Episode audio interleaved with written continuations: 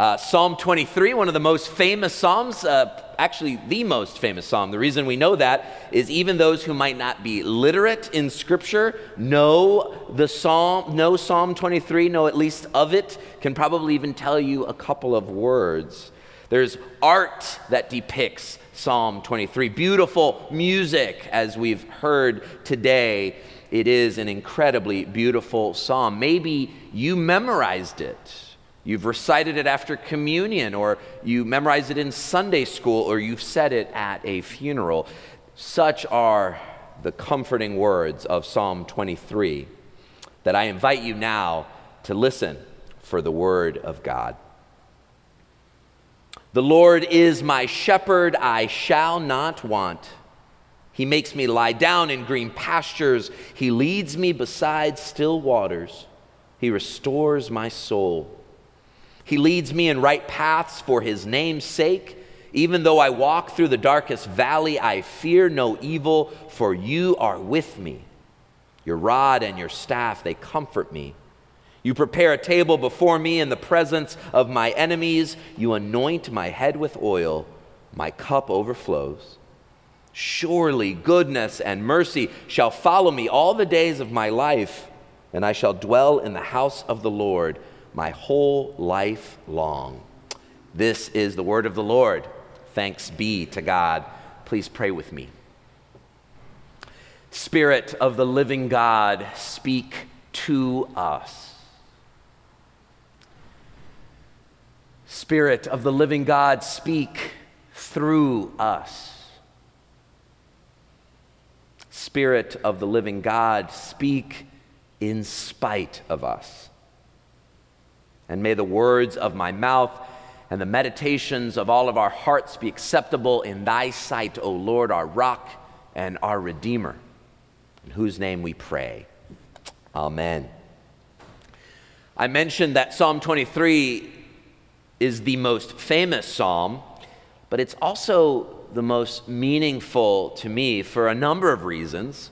One of which is that my wife and I chose a musical version of Psalm 23 by Jon Foreman titled House of God Forever as the wedding song that we would dance to.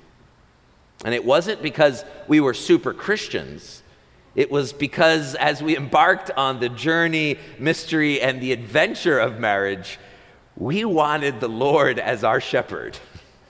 We needed the Lord as our shepherd. But what does that mean? Today, I want to look at worship and at the heart of worship, obedience as being central to following the shepherd. See, we all follow someone or something. We all live by some mantra that we've told ourselves or have heard off repeated. We all, in a sense, worship something. That is, we find something worth following. We find worth in something that we keep returning to. In this season, as commencement addresses have ended for universities and high schools, I'm reminded of one of the greatest commencement addresses I have ever read. This is by David Foster Wallace. It's entitled, This is Water. If you ever get a chance, it's one of the best, as I said, I ever read. And he writes this. Now, it, it's important to note he would likely be best described as agnostic or agnostic atheist, and this is what he told students graduating that day and the staff and teachers who supported them on the journey. There is no such thing as not worshiping. Everybody worships. The only choice we get is what to worship and the compelling reason for maybe choosing some sort of God or spiritual type thing. If you worship money and things, if they are where you tap real meaning in life, then you will never have enough, never feel you have enough. Worship your body and beauty, and you will always feel ugly. And when time and age start showing, you will die a million deaths before they finally grieve you. Worship power. You will end up feeling weak and afraid, and you will need ever more power over others to numb you to your own fear. Worship your intellect. Being seen as smart, you will end up feeling a fraud, always on the verge of being found out. But the insidious thing about these forms of worship is that they're unconscious. They are default settings. They're the kind of worship you just gradually slip into day after day, and the so called real world will not discourage you from operating on your default settings. We all worship someone or something. And so the question for us is what are we worshiping? What are we following? What is at the center of our lives. Now, I would hope for Christians, we would say, of course, our Lord, our Savior, our friend and brother Jesus. Of course, it is Jesus who, in the Gospel of John, chapter 10, says, I am the good shepherd. I give my life for my sheep. And so, my question for us today is Is the Lord your shepherd? I know that seems simple enough, and you might quickly respond, Of course. But what are the marks of a sheep following the Good Shepherd? You see, Psalm 23 occurs in the context of the Judean wilderness. It's not a place where there is a lot of green pastures. In fact, there are only two months in the entire year where there are plentiful pastures. This means that the sheep must rely fully on the shepherd for their food, especially in the dry season, and for water to quench their, their thirst. That is, green pastures and beside still waters. The right paths are also those paths in the Judean wilderness that aren't as treacherous the ones that don't lead to the predators, that don't allow you to slip and fall in that great mountainous wilderness. You must fully rely on and trust the shepherd. Your life depends on it. I wonder, when was the last time we truly felt that our lives depended on the Lord as our shepherd? When was the last time when we were offering advice to a friend or thinking about our own careers or making an investment or shifting something about our lives, starting or ending a friendship or relationship, whatever it might be, when was the last time that we really sought the guidance of the Good Shepherd? There's this great story told by a Christian preacher and author. He talks about an experience he had at a Christian camp in Colorado.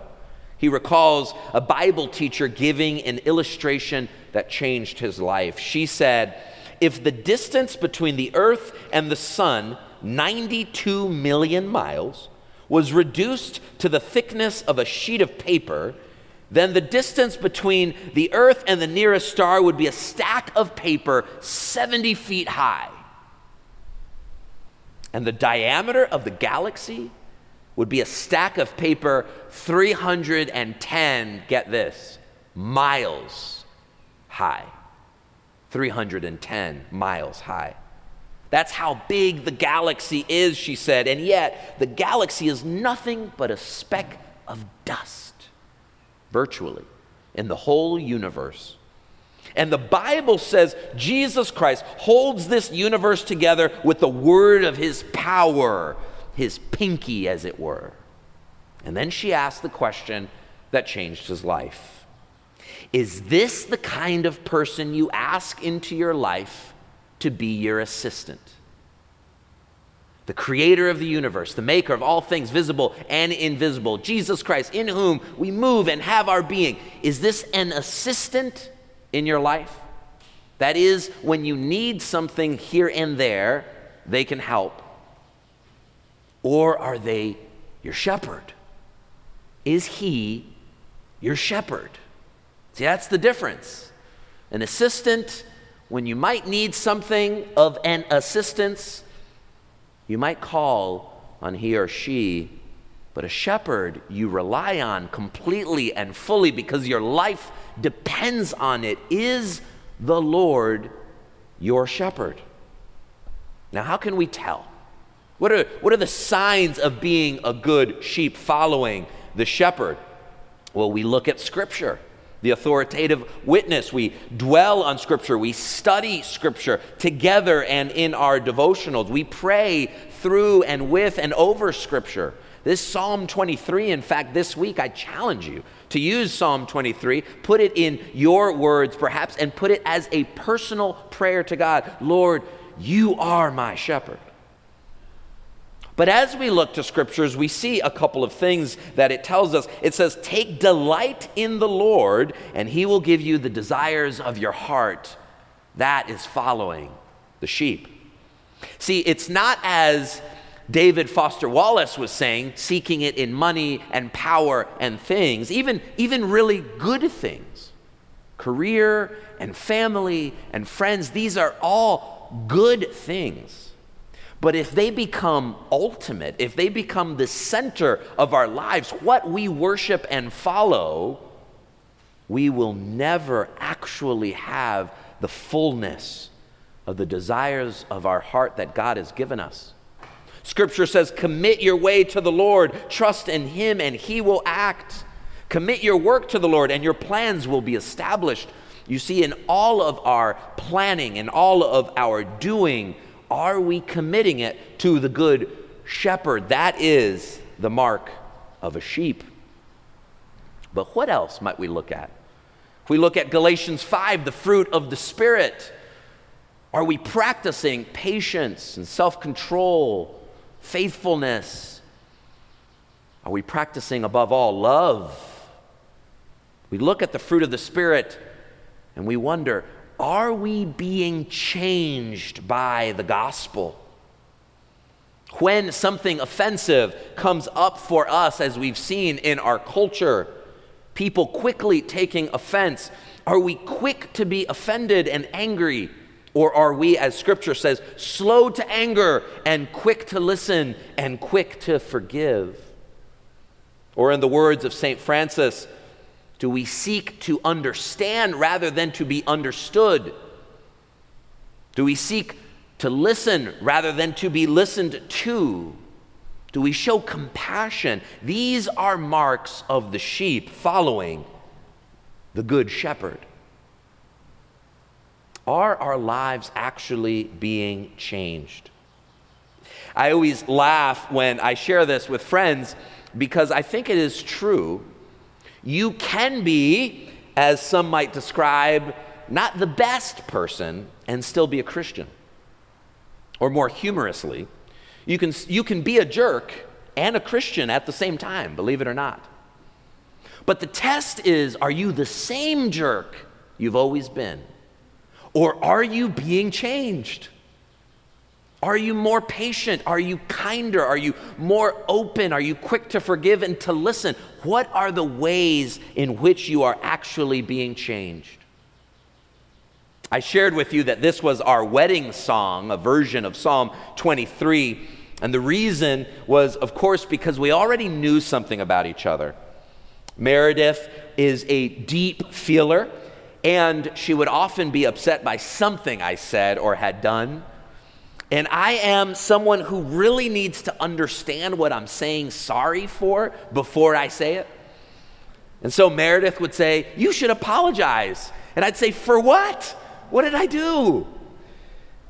All of you are laughing because you know that just makes it worse. and finally, after she's argued her way and logically shown me what I did wrong, I finally go, Oh, okay, I, I see that. Yeah, I'm sorry. And then it's not worth as much. I had to learn that maybe if I said sorry a little earlier, even if I didn't understand, maybe, maybe I could say sorry, not perhaps because I understood what I had said or done, but because she had been hurt by something.